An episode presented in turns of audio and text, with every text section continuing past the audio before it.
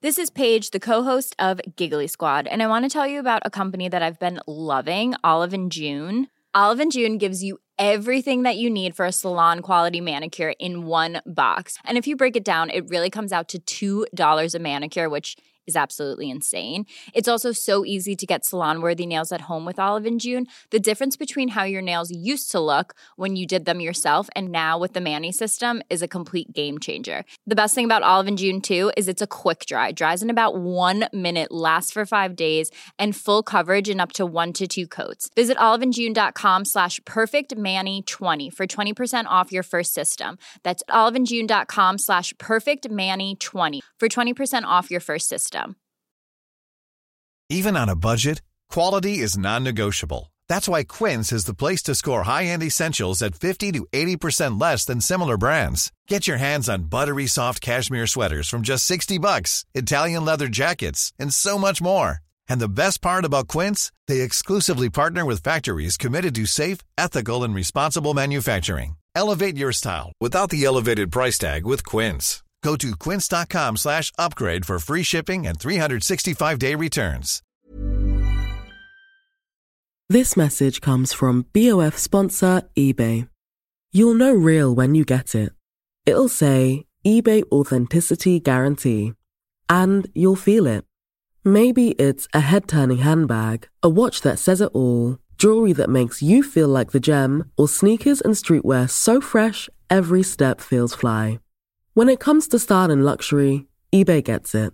They're making sure the things you love are checked by experts, and not just any experts, specialized experts. Real people who love this stuff with real, hands-on authentication experience. So when you see that shiny blue checkmark that says Authenticity Guarantee, shop with confidence. Every inch, stitch, sole, and logo is verified authentic through a detailed inspection.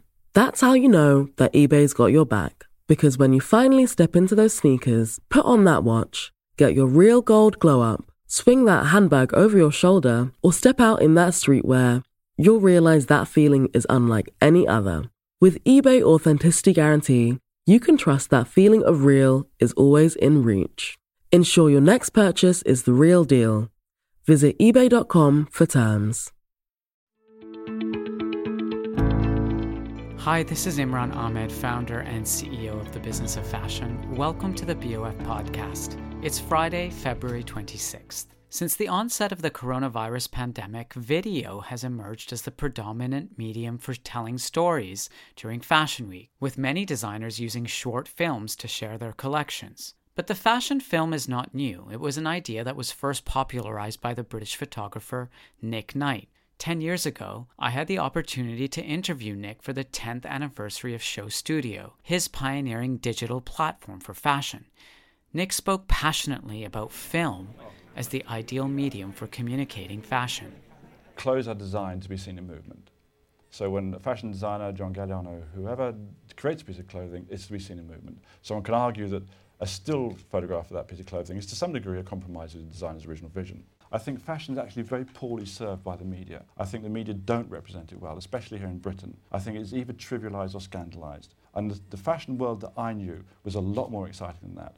Working with a designer like Yohji Yamamoto, you see a world which is quite incredible, quite poetic, and artistically super interesting. And I felt that that wasn't getting shown. So really, all of Show Studio, well, part of what Show Studio was to do is to say, look, if I can have somewhere where I can talk about what I'm doing and show what I'm doing as I'm doing it, and allow people into that world, then that's, they'll get a better understanding of the art of fashion or fashion as an art form. And B, they'll see that it's really exciting and really a very creative and very fulfilling medium. There's been such a massive sea change in the last 30 years I've been working. I mean, massive. And I think really it's a question that when I started Show Studio, it felt a bit like being the first person in the sweet shop, that you just didn't know which way to turn and what to do next. And there's still a bit of that. There is so much to do and so many exciting projects to do. It's a bit hard to find the time to do them all. So it's really a question of, these things will happen. We are in probably the most thrilling times at the moment. I have 3 children, all in their teens. None of them read magazines. They're all on the internet. That's a clear sign to me that, fashion is going to totally change because it has to articulate through a new medium. It's been supported by print and very beautifully supported by print for the last 80 years. 100 years, 80 years. But now it's being supported by another medium, and it will change, and that medium will shape it in the same way that fashion photography was shaped by Vogue magazine and by print. So, you know, fashion film will be shaped by the internet and Show Studio and other websites who care to, who want to indulge in it. But it took a global pandemic 10 years later for fashion film to really take hold in the industry, and now it seems like every fashion designer in the world is trying their hand at it. Creating a compelling fashion film isn't just about shooting a video. As it turns out, it requires a whole new level of artistry and creativity. And this season, a few fashion designers really stepped up their game and embraced the medium with gusto, telling deeply personal stories that reached a new level of creativity. In the case of Saul Nash, a fashion designer and choreographer, that meant creating a 2-minute and 22-second film, Twist, which incorporated his dance and movement-led approach. If you know anything about my previous work, it's always been about the liberation of men through movement, and it's quite self-reflectory. So a lot of my work looks at the references to men I grew up around in London, and that was really key in this work. It kind of reflects my own tensions, specifically around my sexuality. So, you know, there's this idea between what you see and the person who's underneath. The key for this film was to actually spread the message to not judge a book by its cover, actually. There's a lot of nuances and complexities, particularly around men that wear this kind of clothing. So I think the twist in the film was to almost create a sense of tension throughout the whole film. The audience wonder what's going to happen. Is there actually going to be a fight? But no, it's a moment of love and beauty. As a gay black man, Twist was also Saul's opportunity to change perceptions. I was walking to the station the other day and somebody held really tightly onto their handbag, but little did they know I was on my way to the Somerset House.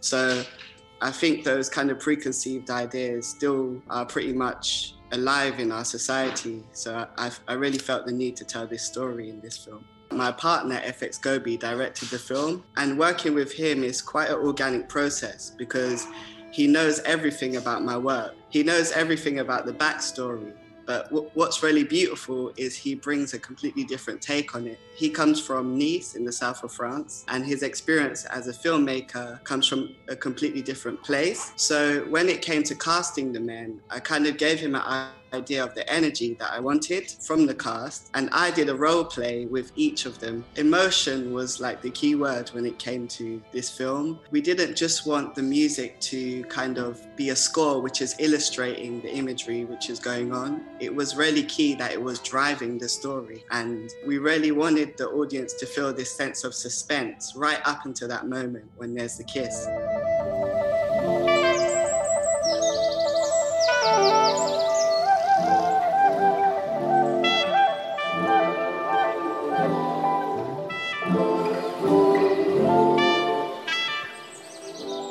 A friend of mine, his name is Control.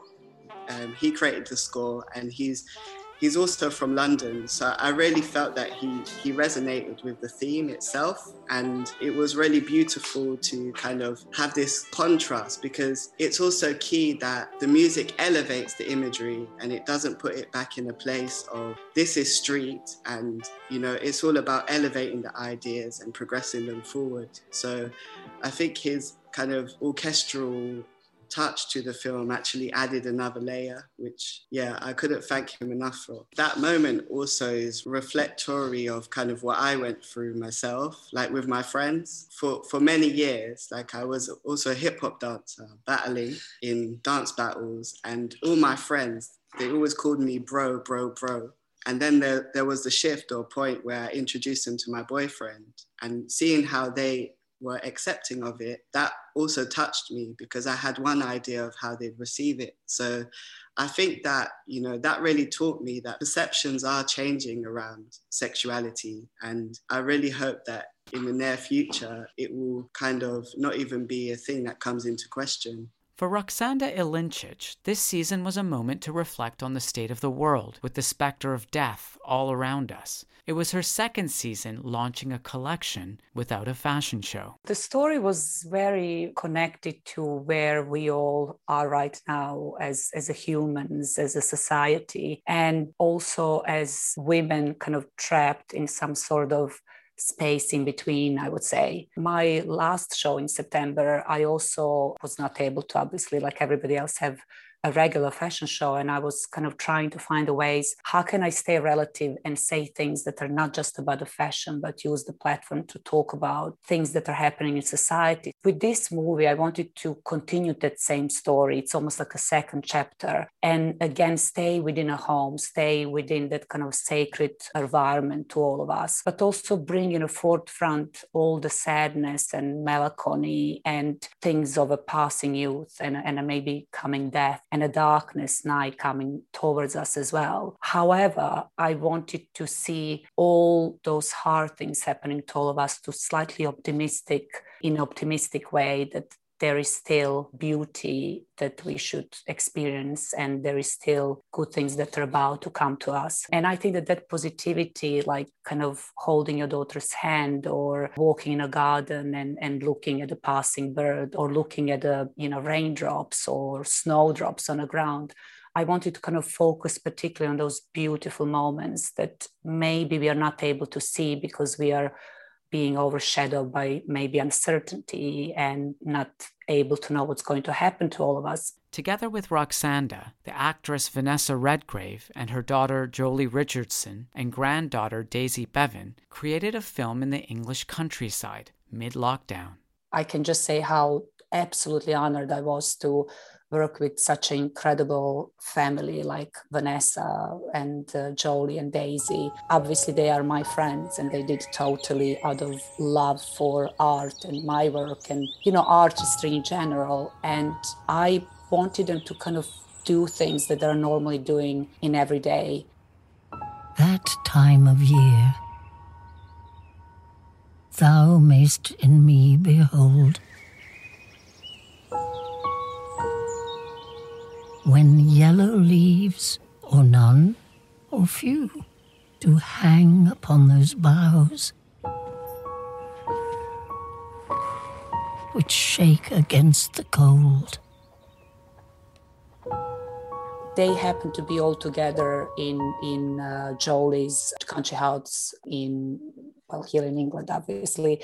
And it's something that wouldn't normally happen for such a long time, but because of the lockdown, they've been spending quite a lot of time together. And I wanted them to literally just kind of tell me what they're doing, how they're spending their days, what are those very tender, very gentle, simple moments that they are doing during the days that we can bring into the movie and make it feel quite real, authentic, and something that is very much about them. Bare ruined choirs,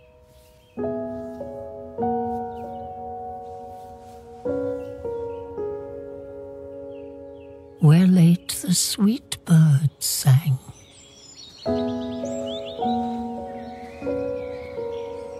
in me thou seest the twilight of such day.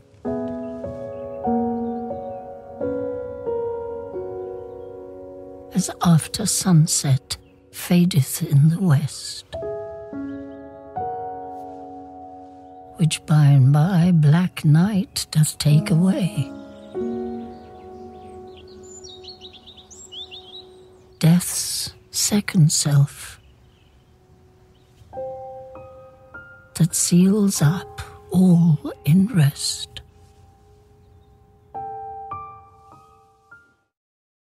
Simply, I wanted to make that movie so much and they wanted to help me out as well. And when we realized that actually the lockdown is not going to be lifted and that there is no way that we can put Vanessa in a danger of kind of having the crew, we decided that I will come there one Friday in February, which is the name of the movie. And I will just film together with them. We will be filming each other as we go along in all those kind of beautiful moments throughout that one single day. And we had 3 iPhones and we've been just kind of literally filming each other. And that's the main footage of the movie. Obviously, not all the credit goes to me. I want to be clear about that because I had a wonderful support of director Linda Brownlee, who guided me through all of this remotely from Dublin because she obviously couldn't travel and couldn't come to join us. And me and Linda would have like endless conversation prior to that Friday in February And she would tell me things like, you have to hold iPhone horizontally and not vertically when you're filming, which is opposite of what we normally do. You know, you have to hold it with both hands, you know,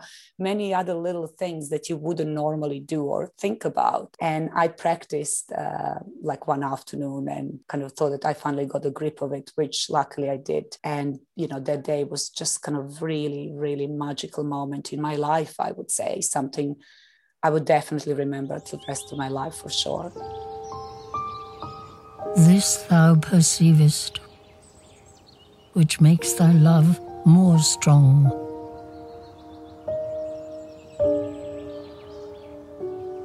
To love that well, which thou must leave ere long.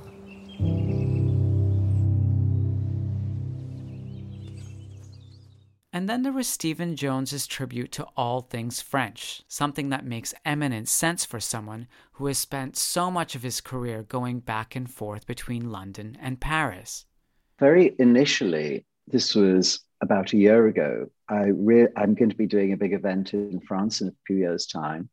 And I thought I'd never really made a tribute to France. I'd never represented that in my hats. I mean, I think all of us in the fashion business, by osmosis, you know, we know that Paris, in a way, is sort of the center of a particular sort of fashion. It's this huge magnet. But I'd never done anything which is really about my relationship with France and that love of French, the sort of French je ne sais quoi and love of French people and French lovers too. Because being an Anglo-Saxon, of course, we look over the channel and we think, well, they know how to do it. My French kiss is a long story.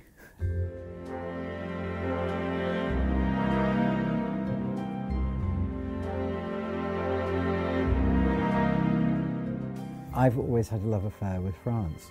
Always when I'm thinking of a theme for a collection, it's never just plucked out of the air. There's always a reason for it. I just seem to be thinking about France a lot. I remember one day I just sat down without any research in particular and just thought, well, what are the most ultimate French hats? And in a way, I designed the collection in 5 minutes. Are they kitsch? Yes. Do they fall into every trap of Frenchiness? Yes, they do. Hopefully I've done it in a celebratory way and in a way which is unique and new, and essentially my own point of view as well. I'm sure that people have no idea how a hat is constructed. They don't know that we do sketches, that we do fittings. You know, they just imagine that, you know, you take something like this and pop it on your head. And sometimes that's actually the most genius hat, the thing which is completely spontaneous, that you don't think about, that you do 5 minutes before the first girl goes onto the runway, is the best thing you've ever done. You know, spontaneity is the essence of fashion, but it has to be balanced by a mythology as well. And it's a whole long process spread over very many months, and there's fittings. And I just thought people would like to know about that. People are always, whenever people come into my studio, they're sort of fascinated. Oh my God, you do these blocks. I didn't realize there's so many processes. Well, you machine that together. Well, no, this is a three-dimensional solid object. How do you put it by a machine? It's a whole world that people don't know about. So I wanted to share that too.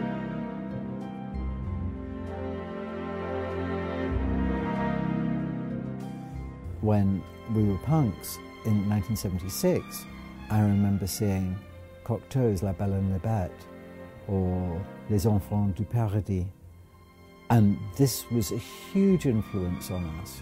Even though we might have been wearing ripped rubber trousers, that sort of perfumed world of beauty just was so exciting.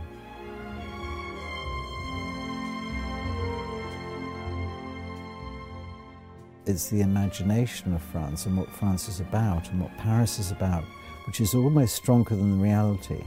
And I think for so many people around the world, the myth of France is extraordinary and a real magnet. Once Paris has got you, there's no escape. In fashion, everything is about a reference. The things that we are looking at in these films is not only the colour in Roksanda, it's not only everything. You know, a bow has got a reference, an extension on the shoulder has got a reference. Putting a girl within the garden is an absolutely strong reference. Two guys coming together, that's all about the reference. Yes, it was what I was so fascinated about Saul's film. Yes, it was about the clothes, but actually it was more importantly about the characters that were wearing them, which is actually the thing that joins all our films together. I asked the designers what they've learned about what makes a strong fashion film.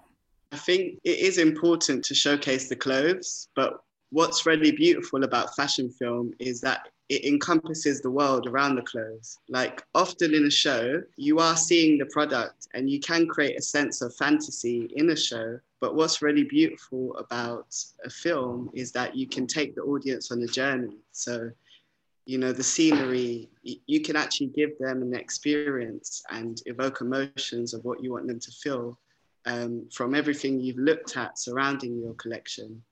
Or you can enable them to feel the reasons for why you created what you created. Yeah.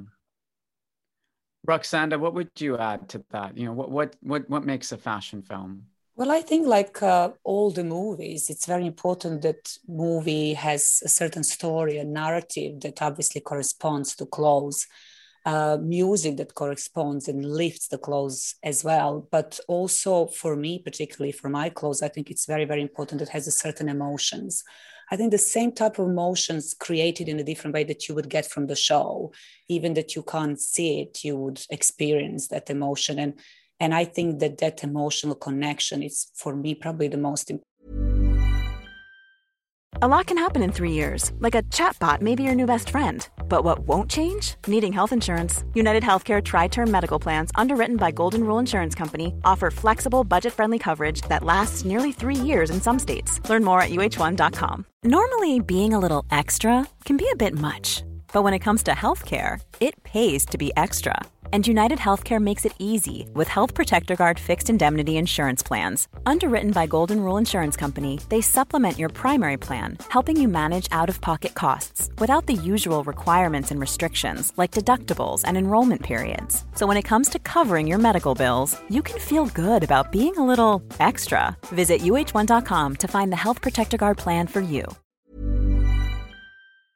Have you ever owned something that inspired you to up your game? For me, I got a chef-grade range recently, and now I'm cooking new things every single night. Seriously, no cuisine is off limits. The point is, when we own exceptional things, they inspire us to do exceptional things. The all-new Lexus GX has an exceptional capability that will have you seeing possibilities you never knew existed. Its advanced technology and luxurious interior mean that wherever you go, you'll never go without.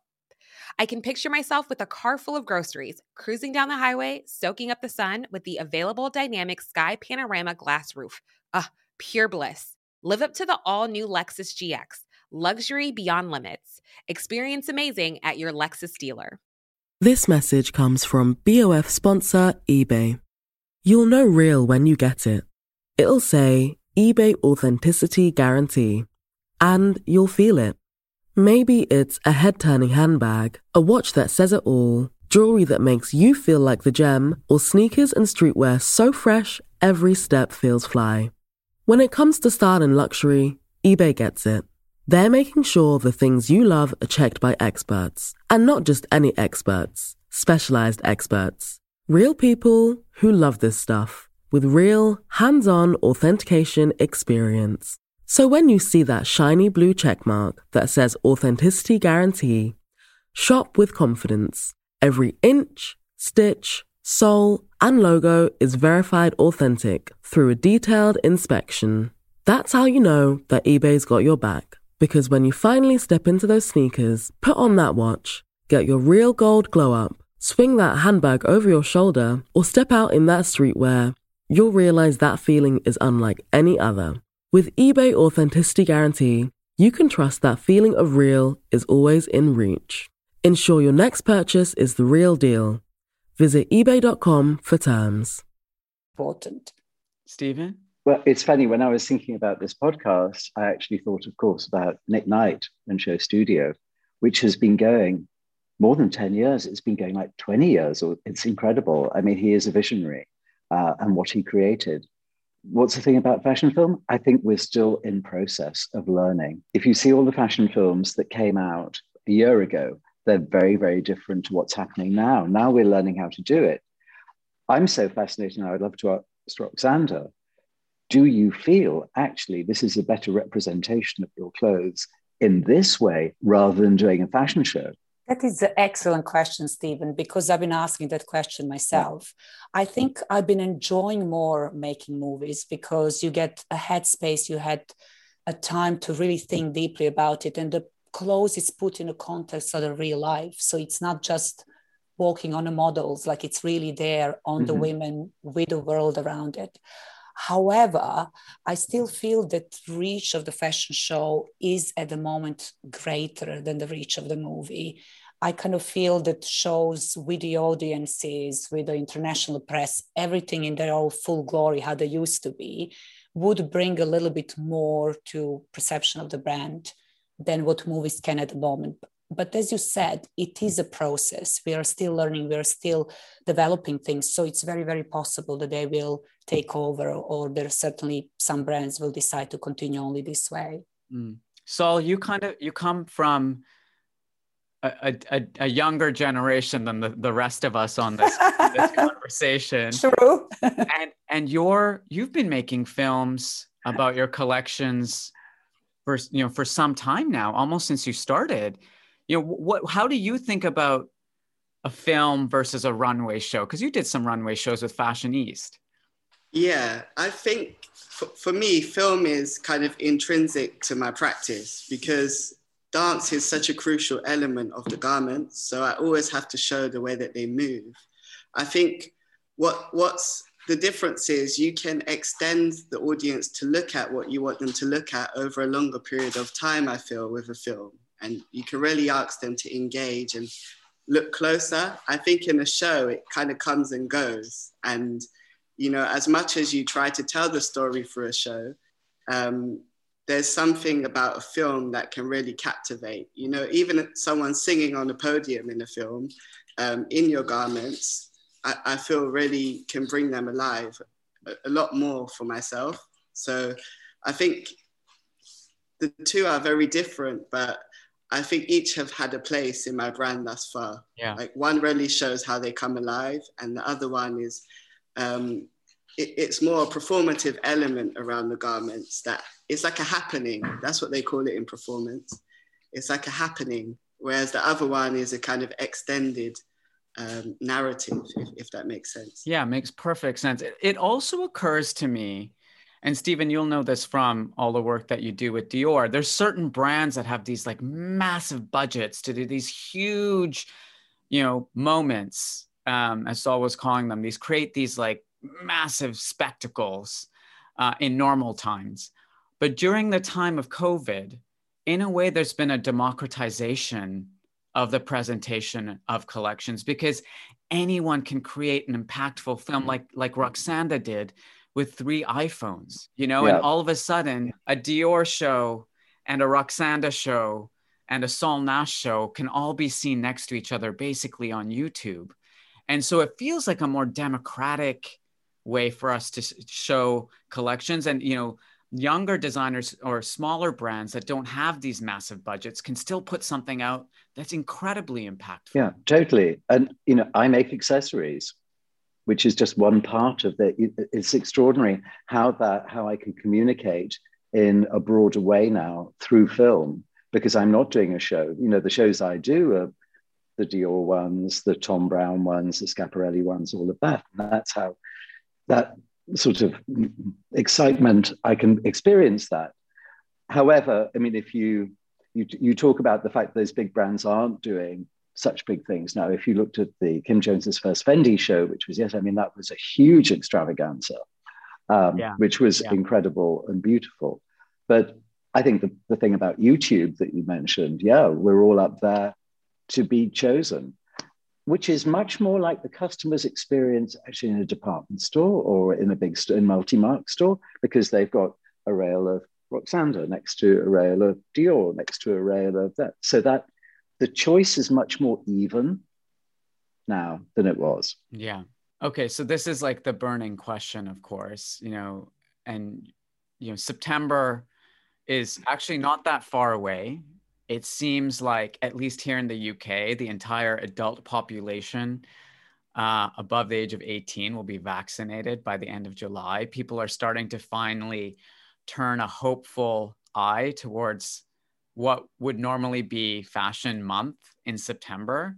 Have you thought about how you'll present your collections next season when the option for doing a physical show is, you know, actually possible again? Maybe Roksanda, we'll go to you first. Definitely. I think I was thinking about it even before I presented this beautiful short movie. It's very interesting, Imran, because I feel we are not here by ourselves. We also depend on the rest of the world, and particularly Europe. And we are not quite sure what is going to be happening in Europe at that time. So I am taking quite pragmatic approach. And I think that I will probably still show digitally or something smaller scaled in September. I'm not looking into presenting the collection again. So that is kind of my half balanced, optimistic, half pessimistic view. Saul, what about you? Have you thought about next season yet? I think that one thing this pandemic has kind of taught me is to almost flow like water.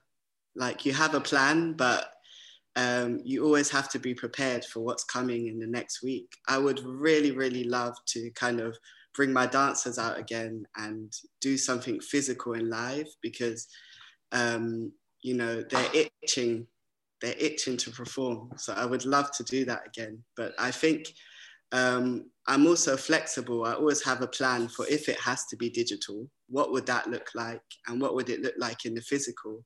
I think the kind of stimulus of the idea for the collection is most important for me going forward. Flow like water. I love that. That's exactly how we all have to be. Stephen, what about you? Have you thought about next season? I mean, I think for as far as big shows are concerned, there'll be some big shows that will be on, but I would always think in London, yes, you could invite people to something like that, but you want to take the moral responsibility as well. You know, yes, we can place people 2 meters apart, but suddenly if somebody, and people can test, but it's not 100%. So I think caution is really, really important. But I don't know, I just want to carry on French kissing. Who wouldn't? Okay, and with that, I will bid you all adieu. Thank you so much for talking us through your films.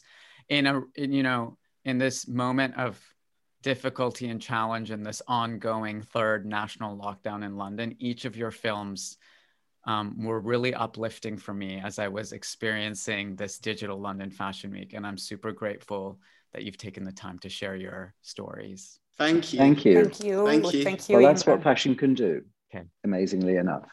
So what role might fashion films play in the Fashion Week of the future? Afterwards, I spoke to our editor-at-large, Tim Blanks, who covered the London collections for BOF this week, to see how he sees the fashion film medium evolving and how it stacks up against the traditional fashion show.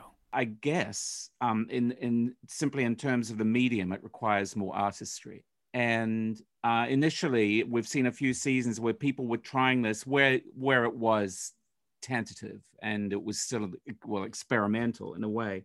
This season, I think we saw it coming to a real fruition, to the point where I almost feel it's a kind of preferable way of introducing a collection to an audience, because it stays with you and you can go back and look at it again. And there's an emotional tug in the best of these films, which is, I mean, surprising. The sort of apogee of a physical fashion show was always that moment where if you could make people cry, you know, and then the handful of shows over the years where people cried were the ones that people remembered. And these films, if they get it right, they can do that every time.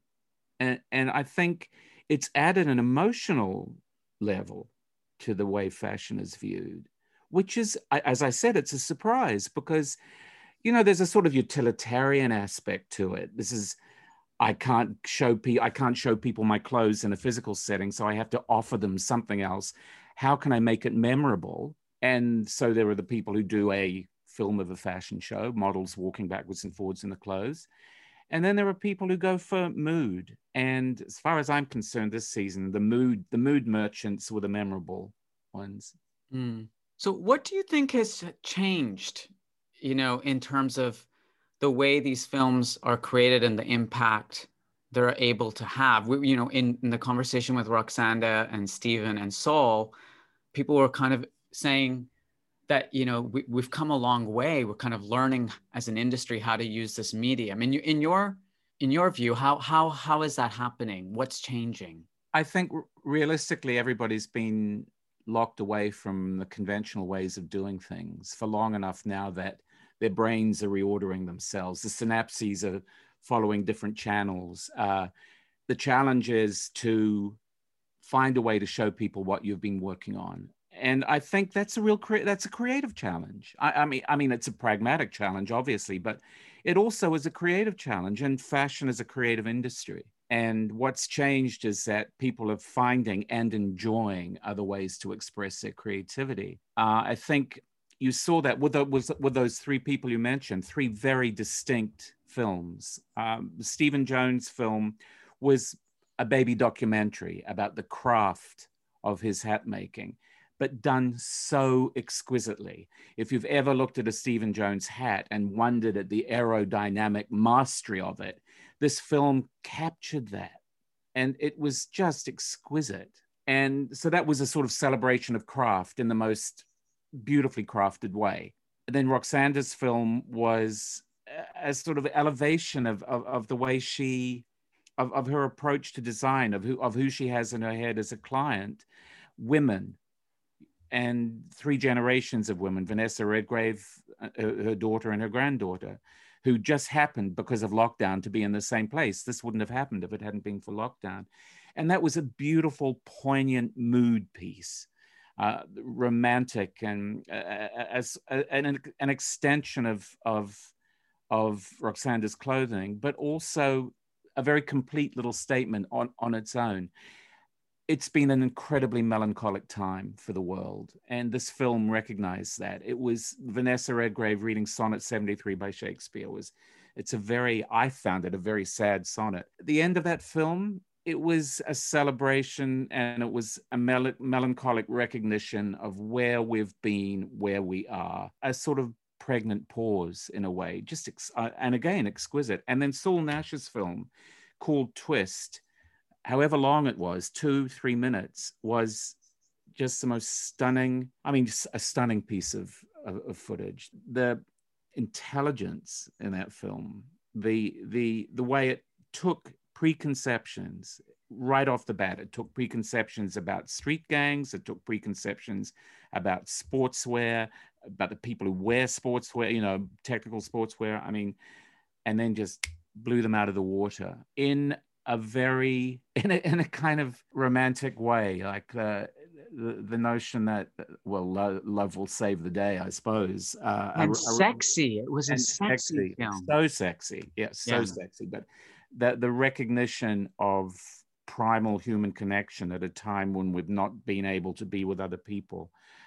But, people talk about storytelling and how important storytelling was in fashion. Before the pandemic, there was storytelling is critical. Storytelling is the way we're going to connect with our audience. We have to be able to make our clothes meaningful if we tell people a story that connects them with the clothing. Saul Nash's film was, in that couple of minutes, was the best piece of storytelling that I imagine I'll see this season. It was like Marine Serre's movie last season, the French designer, who's done another film this season, which is thrilling, game-changing, mind-blowing. And in a reflection, you asked about change, in a reflection of what's been happening, demands something of its audience. It's not passive. Saul Nash's film wasn't passive. Something that's come out of this lockdown, out of the pandemic, is that people want to be part of something. We know that. We know that that's a sort of pretty basic human instinct, that people want and need to feel part of something. That's why conspiracy theories have just flourished in this situation, that the need to belong is really strong. And that's something that fashion has always played with, that fashion is tribes. People talk about fashion tribes. And what we saw, I think, in those three films, and in their own ways, because they're very different, is drawing you in, drawing the audience in, feeling, being able to relate to Stephen's need to make hats, being able to relate to the three women in one family, finding comfort and support, you know, in each other's company. And then Saul Nash's, the world is not what you think it is. Yeah. The world is what you make it. And there's never been a greater need for that sense of resilience and that sense of surprise and that sense of life being worth living. And there's always something else around the corner. And these messages, if fashion was wrestling with the idea of relevance before all of this happened, these are ways to make fashion relevant again, to make it fit into people's hopes and dreams and whatever. I'm really very, very up on what I've seen, and I can't wait for everybody to see Marine Serre's new film either. I want to take you back to a year ago. Uh-huh. I think you and I were probably just arriving in Paris last year, and we were worried about this coronavirus. But I also remember having lots of conversations with you after the lockdowns began. And, you know, you really were such a strong proponent of the physical fashion show. Dare I say that, you know, this has changed your perspective this season. Yeah. I am a creature of habit. What can I say? I'm a lazy creature of habit, although I'm very, very open to challenge. And like I said, it's been a process. The first season without shows was designers wrestling with this notion: how do I do what I do? Also, audiences missing. After doing this for as long as I've been doing it, you have friends that you only see that time of year, and you see them quite often because I was, you know, that audience was moving around all the time. You see people all over the place. So there was a little bit of that. I didn't miss the traveling, to be honest. But sitting at my computer trying to assess what was coming across the screen, it was slim pickings for a little while. There were a few people who instantly rose to the occasion, and that was a germ of hope.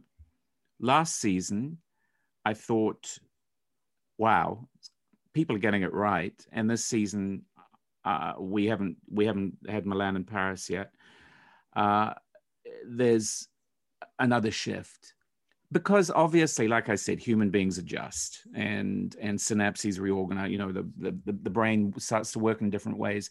The challenge becomes more interesting, I think. And it's not, if there was a sense that there was a stopgap before, now it's not a stopgap. Now it is the thing itself. And so I am now, I'm now a proponent of this approach because I'm a follower, not a leader. And if we never went back to fashion shows, if we never went back to sitting in a room for 8 minutes with people walking backwards and forwards in front of us, and I'm speaking about the bare bones physical fashion show, I would say, well, dommage, but we had a good run on that. And now we have this new thrilling option. I can only imagine that other designers look at these and think, wow, that's an opportunity. That's a possibility. That's a challenge. Let's do it. Yeah. Okay. Thanks, Tim. There's still a couple more fashion weeks to come, but that's a really good summation of where we're at thus far in this season. So I drank the Kool-Aid. If you're not yet a BOF professional member, podcast listeners can benefit from a 25% discount on an annual membership using the code PODCASTPRO. That's podcast PRO.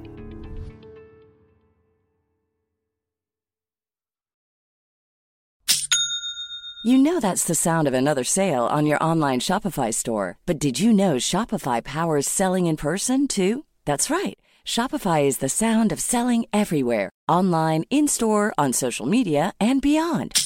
Shopify POS is your command center for your retail store. From accepting payments to managing inventory, Shopify has everything you need to sell in person. With Shopify, you get a powerhouse selling partner that effortlessly unites your in-person and online sales into one source of truth. Track every sale across your business in one place and know exactly what's in stock. Shopify helps you drive store traffic with plug-and-play tools built for marketing campaigns from TikTok to Instagram and beyond. Plus, Shopify's award-winning 24/7 help is there to support your success every step of the way. Do retail right with Shopify. Sign up for a $1 per month trial period at shopify.com/BOF, all lowercase. Go to shopify.com/BOF to take your retail business to the next level today. Shopify.com/BOF. A lot can happen in the next 3 years. Like a chatbot may be your new best friend. But what won't change? Needing health insurance. UnitedHealthcare Tri-Term Medical Plans are available for these changing times. Underwritten by Golden Rule Insurance Company, they offer budget-friendly, flexible coverage for people who are in between jobs or missed open enrollment. The plans last nearly 3 years in some states, with access to a nationwide network of doctors and hospitals. So for whatever tomorrow brings, UnitedHealthcare Tri-Term Medical Plans may be for you. Learn more at uh1.com. Here's a cool fact. A crocodile can't stick out its tongue. Another cool fact, you can get short-term health insurance for a month or just under a year in some states. UnitedHealthcare short-term insurance plans are designed for people who are between jobs, coming off their parents' plan, or turning a side hustle into a full-time gig. Underwritten by Golden Rule Insurance Company, they offer flexible, budget-friendly coverage with access to a nationwide network of doctors and hospitals. Get more cool facts about UnitedHealthcare short-term plans at uh1.com.